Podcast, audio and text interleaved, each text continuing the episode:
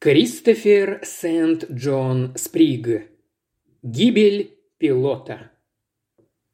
Глава первая. Прибытие епископа. Из-за двери с табличкой «Аэроклуб Бастона», управляющий, внезапно вышла молодая женщина в очках с роговой оправой. «Молодой человек, чего вы хотите?» – резко спросила она. Мужчина средних лет в сером костюме, стоявший в холле клуба заозирался, пытаясь понять, к кому обращается женщина, пока не понял, что он и есть тот человек. «Мне нужен управляющий аэроклуба», – спросил он. «Я и управляющий, и секретарь. Фактически я руковожу этим местом», – ответила она. «Ясно». Говоривший хоть и не был робок, но еще не оправился от удивления, вызванного тем, что женщина назвала его молодым человеком, хотя была моложе его. По сути, я хочу научиться летать, то есть, неловко добавил он, если я еще не слишком стар для этого. Неуверенность его слов резко контрастировала с богатым голосом. Такой голос, как у него, явно предполагал ораторский опыт. Девушка просияла. «Не беспокойтесь, мы обучим вас, даже если это убьет нас или вас». Она принялась рыться в бумагах, которыми был завален стол, и нашла бланк – Прежде чем опускать руки, вам лучше стать нашим членом. Вы подданный Британии? Это не требование для вступления в клуб, но если у вас иное гражданство, то мы не сможем получить субсидию на ваше обучение и поэтому возьмем большую плату. Я австралиец». Красное лицо девушки удивленно уставилось на него из-за очков. «Надеюсь, вы не напиваетесь?» Наш последний австралиец упился в стельку в тот день, когда ему предстояло летать в одиночку. Пришелец с осуждением прокашлялся. «Думаю, это маловероятно, чтобы я так поступил. Я епископ Кутамандры». Кутамандра – город в Австралии. Девушка впервые выглядела сбитой с толку.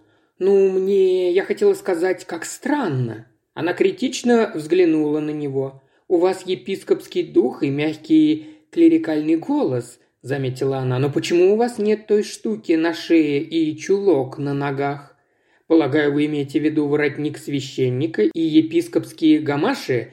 Резкости этих слов противоречил блеск чистых голубых глаз. «Сейчас я в отпуске, и в любом случае мы в содружестве не так строги в отношении формальностей, в духе жизни, так сказать».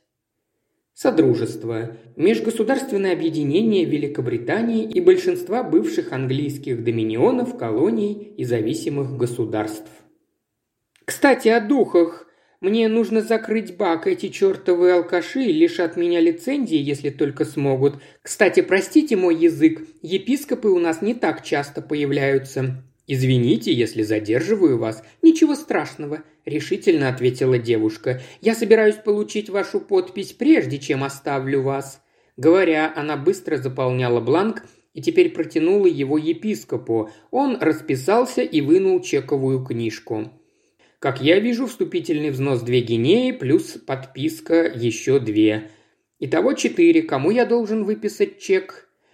Никто, кроме богатеев, не обращает внимания на вступительный взнос. Выпишите две гинеи на счет Бастон Аэро Лимитед. О, спасибо. Епископ заполнил и подписал чек. Управляющая взглянула на подпись. «Эдвин Мэриот», – прочитала она. «Я думала, вы подпишетесь как Джордж Кентерберийский, Артур Суансийский или как-то так». «Боюсь, что нет», – улыбнулся епископ. Эдвин Кутамандрийский звучит как-то неважно, не так ли? Она аккуратно сложила чек.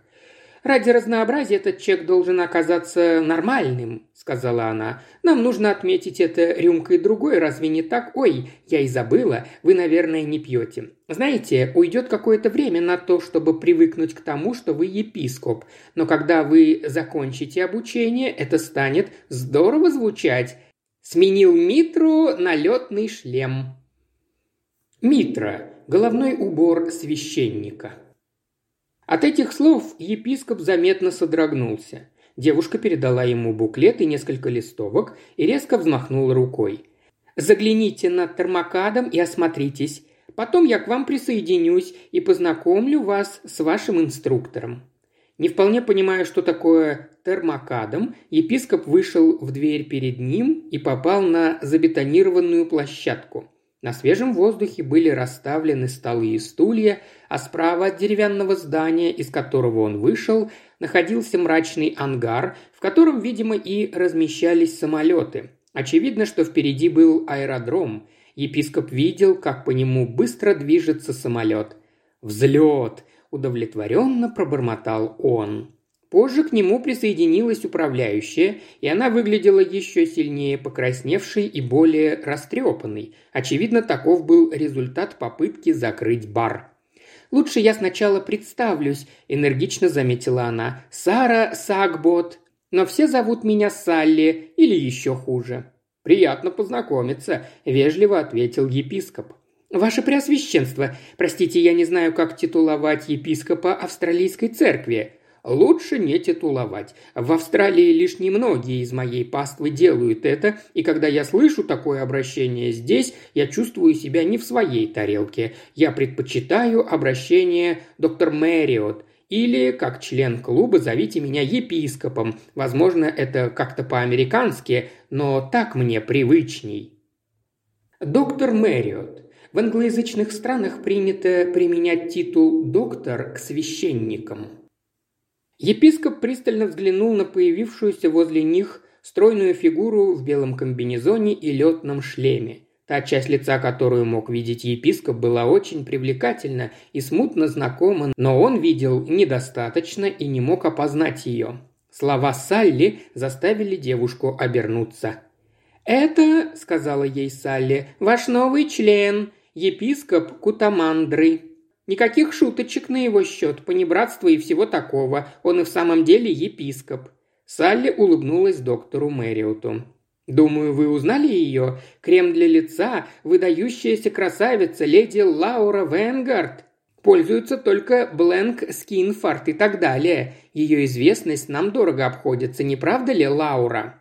«Но почему ты всегда так беспокоишься о состоянии моего жалкого счета?» – спросила леди Лаура. «Наличные дороже венца», – угрюмо ответила мисс Сагбот. «Как верно!» – леди Лаура улыбнулась епископу. «Ужасно рада знакомству. Это одна из глупых шуточек Салли или вы и вправду епископ?» «И правда», – ответил тот, чувствуя себя еще более неловко, чем прежде. «Почему вы хотите научиться летать, чтобы приблизиться к Богу?» «Дорогая, не святотатствуй!» – одернула ее Салли. «Лучше так, чем сквернословить», – ответила леди Лаура. «Я уверена, ты уже шокировала епископа своей речью». «Мои амбиции довольно приземленны», – поспешно признался епископ. «Сейчас поездка из одного до другого конца моей епархии занимает несколько недель. Епископат предложил мне купить аэроплан, но нанять пилота мне непосредством, поэтому я предложил обучиться пилотированию. Леди Лаура что-то пробормотала, но все ее внимание переключилось на самолет, поднимавшийся в небеса. Мисс Сагбот пошла вперед, и епископ последовал за ней. Его внимание привлекла женщина в черном летном кожаном костюме, стоявшая поодаль. Так известные люди ведут себя в общественных местах. Издалека черты ее лица выглядели симпатичными, но вблизи оказались довольно потрепанными временем. Епископу они показались более знакомыми, чем классический профиль леди Лауры. «Господи!» – воскликнул он. «Не может быть! Это же миссис Эндживен, которая летает через Атлантику! Какая честь для клуба!» Мисс Сагбот сардонически рассмеялась, и епископ задумался, не было ли его высказывание неуместным – «Летает через Атлантику», – презрительно фыркнула девушка. «Да тут такого добра, как грязи. Вон тот высокий парень, что болтает с нашим инженером, капитан Рэндалл, он летает в обе стороны Атлантики. В этом году он хрякнулся в Тихом океане. Он как-то недобро смотрит на доли Эндживен, не так ли?» Все эти знаменитые летчики так же ревнивы, как харистки. Тем не менее, он пилот, а она нет. «Не понимаю», – удивился епископ Мэриот. «Разве она не летала в Нью-Йорк? Или она была не одна?» «О, она может перелетать из точки А в точку Б», – презрительно заметила мисс Сагбот, проявляя свое отношение к миру знаменитостей. С этим у нее все в порядке, до тех пор, пока двигатель работает. Но если что не так, то у нее самой руки-крюки. «Бедняжка, такая патология». «Тьфу, я выразилась фигурально», — пояснила Салли. Это значит, что она не умеха, вот и все. Разве вы не видели, как она только что грохнулась на аэродром?» «Правда? Должен признаться, я не слышал никакого шума», – удивленно ответил епископ. «Доктор Мэриот, вы уверены, что понимаете английский?» – рассмеялась мисс Сагбот. Здесь грохнуться значит спуститься к земле с бурстирующим двигателем, а затем плюхнуться на аэродром. Конечно, вы можете сделать так, чтобы спланировать вниз, не используя двигателя. Все в порядке, пока двигатель не откажется заводиться. Тогда вы шлепнетесь на улицу и вас соскребут. Епископ был несколько ошеломлен таким объяснением, что осложнило ситуацию – «Как неприятно! Нужно запомнить, когда я полечу, нужно не грохнуться!» – рассмеялся епископ. «Если подумать, то это вполне подходящее слово. Как много мне нужно узнать. Кажется, что вы говорите на другом языке. Кстати, о языках. Какого черта Феннис делает с малюткой Вейном?» Мисс Сагбот посмотрела в небо, на аэроплан, за взлетом которого епископ наблюдал в самом начале. Он проследил за ее взглядом. Веселый красно-серебристый самолет епископу казался вполне надежным. Он круто и без усилий поднимался, но пока епископ смотрел на него, случилось что-то ужасное. Все произошло так быстро, что он едва понял, что случилось. Аэроплан накренился на бок, его нос устремился вниз, и летающая машина закрутилась, словно дьявольская вертушка, а хвост самолета рассекал воздух, двигаясь по головокружительной спирали. Феннис вошел в штопор. Мисс Сагбет раздражительно повысила голос. «На четвертом уровне делать такое не следует. Особенно с Вейном. Он же наш худший ученик. Это перепугает его до смерти». Только в этот момент епископ понял, что этот беспокойный маневр был преднамеренным. Аэроплан продолжал падение, вращаясь с удивительной точностью. Его крылья сверкали то серебряным, то красным, так как на свету оказывалась то верхняя, то нижняя поверхность. Епископ мог видеть две черные головы в кабине. Они казались до абсурдного маленькими, и по мере вращения самолета то исчезали, то появлялись в поле зрения. Внезапно вращение прекратилось, хвост выровнялся, и самолет вновь вылетел, как и раньше. Епископ услышал нарастающий гул, и самолет набрал высоту. Затем аэроплан вновь упал вниз и скользнул по направлению к ангарам, приземлившись перед ним с раскачивающимся хвостом. Салли пошла вперед, а епископ последовал за ней. Фейнис выпрыгнул из кабины, летал он без очков и без шлема, лишь с наушниками и переговорной трубкой, прикрепленной к голове. Епископ с любопытством взглянул на инструктора. Фейнису было около сорока, и, возможно, он был бы красавцем, не будь у него шрама через все лицо, от виска и до противоположной челюсти. Шрам затрагивал все черты лица, и рот пилота был искривлен вечной улыбкой, которая придавала выражению его лица загадочности. «Пожар в самолете!» – шепнула мисс Сагбот, увидев, как епископ смотрит на шрам. Его лицо было прижато к раскаленной проволоке. Пропеллер быстро остановился, и из кабины выполз укутанный человек. Епископ предположил, что это ученик. Он был в объемном кожаном пальто, огромном шарфе и крупных шерстяных перчатках.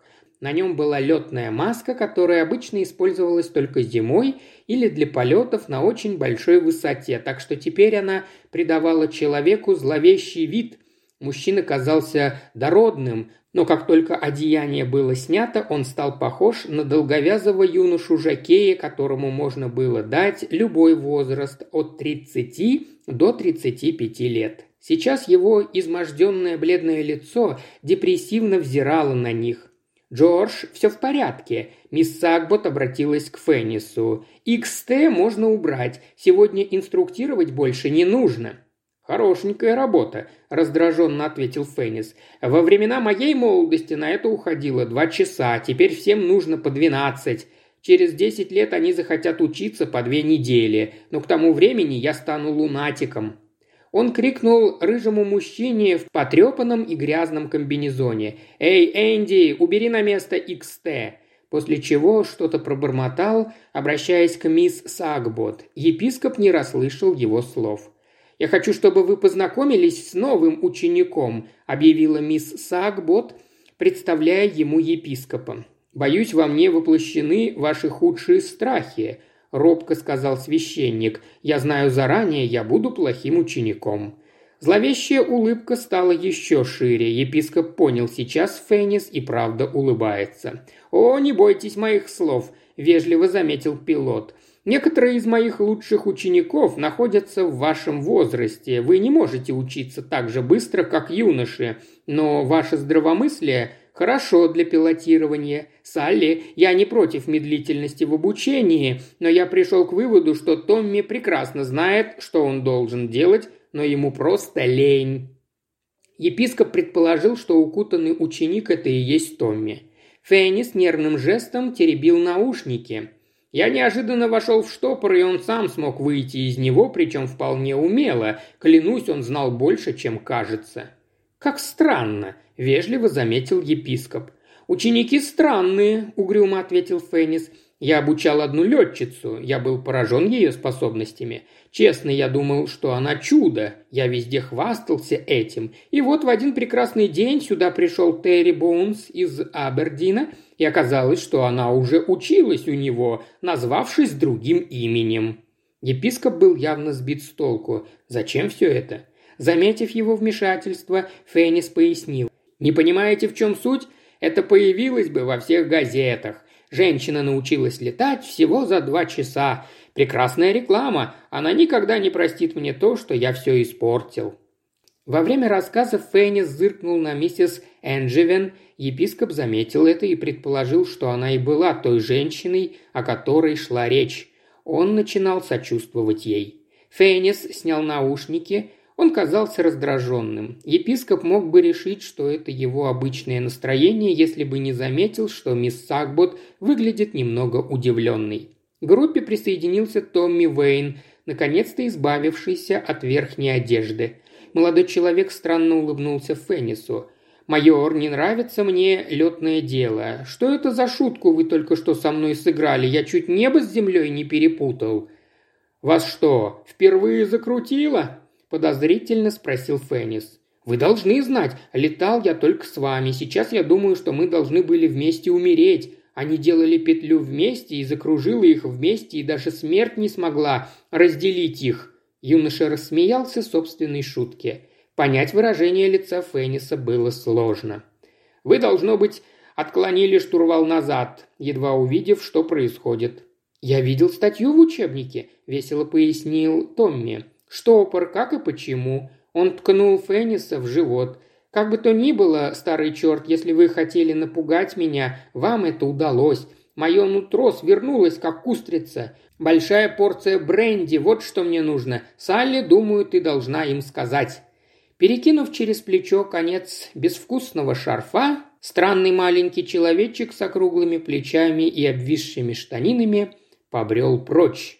«Бар закрыт!» – крикнула Салли вслед ему. Томми обернулся, почесал нос пальцем, подмигнув при этом. «Это плохо. Мне нужно поправить здоровье, а аптечки нет, но я знаю, где она. Если он снова стащит бренди из моего кабинета, я сверну его грязную шею», свирепо пробормотала мисс Сагбот. «Чего же хочет Долли?» – спросила она уже через мгновение. Кажется, Долли надоело стоять в царственном уединении. Теперь она с улыбкой на лице подошла к компании. Она с обаянием взглянула на своего бывшего инструктора и нежно хлопнула Фенниса по плечу. «Итак, мой учитель, что же вы сделали?» Бедный Вейн прямо позеленел. Наверное, вы на всю жизнь отбили у него охоту летать, а мне вы не позволяли войти в штопор, пока я не совершила первый круг». Феннис повернулся к ней. Его искусственная ухмылка продолжала улыбаться, но епископ заметил, как побелели костяшки на руке, которой тот сжимал наушники.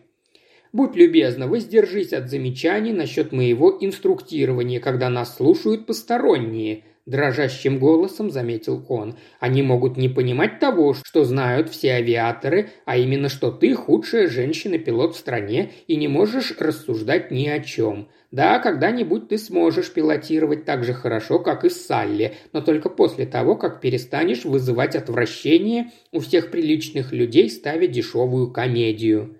Миссис Энджевен покраснела. Епископ на какое-то мгновение смутился, но Незаметно уйти он не мог. Он подумал, что она собирается дать пощечину Феннису. Возможно, так и было, но в этот момент их прервал чистый и томный голос. Между ними встала леди Лаура. «Я считаю, что учителям нельзя снова встречать бывших учеников, не правда ли, епископ?» – помурлыкала она. Они так привыкают ругать и бронить их во время обучения, что потом не могут оставить эту привычку. Вы просто не поверите, чего только не говорил мне Джордж, когда выходил из себя». Феннис взглянул на нее с какой-то странной обидой в глазах. Кажется, что он собирался что-то сказать, но не сказав ни слова, он внезапно ушел прочь и исчез в здании клуба. «Ну я никогда!» Выдохнула мисс Сагбот. «Долли, завтра он будет ужасно сожалеть об этом. Просто не могу понять, что с ним случилось». «А я могу», – уверенно вставила миссис Энджевин. «Все эти пилоты-неудачники, которые считают, что должны быть на вышине, но это им никак не удается. Все они идут одним путем, пьют, пьют и завидуют. Он едва ли в своем уме». Она с пыхтением натянула перчатки, кивнула леди Лауре, окинула епископа любопытным взглядом и ушла. «Дрянь», – заметила леди Лаура, как только ушедшая оказалась за пределами слышимости. Или даже чуть раньше, как подумал епископ. «Я еще никогда не слышала, чтобы Джордж так себя вел». Она обернулась к рыжему рабочему в потрепанном комбинезоне, тот забирался в кабину XT, чтобы отвезти его в ангар. «Энди, Уберешь и мою леопардовую бабочку? Днем я собираюсь обратно в Горинг». «Хорошо», – ответил механик. Мисс Сакбот задумчиво пошла обратно в клуб вместе с епископом. «Ужасно извиняюсь за произошедшее», – уныло сказала она. «Ну и что вы думаете о нашем клубе? Миссис Энджевен была права. Джордж не должен был давать Томми урок того, как выходить из штопора. Томми очень медлителен и после двухчасового инструктажа может лишь летать по прямой. Но у Джорджа, наверное, были причины. Но я не понимаю, почему он вышел из себя. Он всегда был мирным малым». Миссис Энджевин объяснила, сухо ответил священник. Он пристально взглянул на мисс Сагбот, и это немного смутило ее. Ох, она говорила ужасные вещи. Он никогда не был таким. Конечно, это раздражает человека с военным послужным списком и способностями к пилотированию, а ведь отвага и мастерство не всегда идут вместе.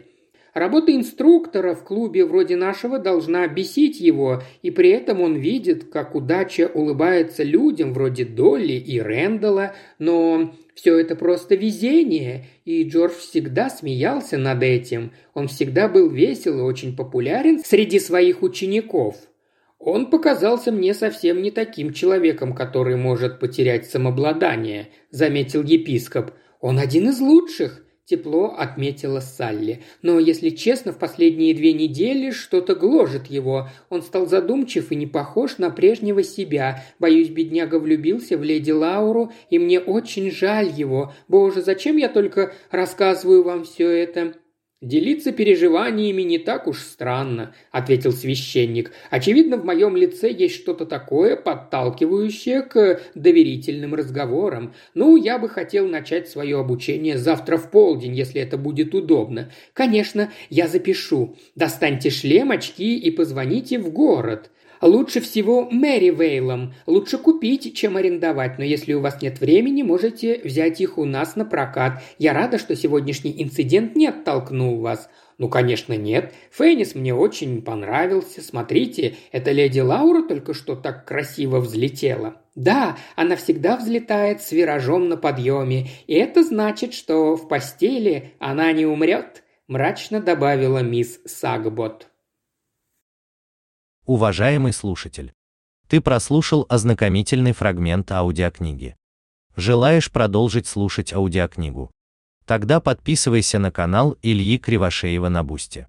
Ссылка на канал в описании.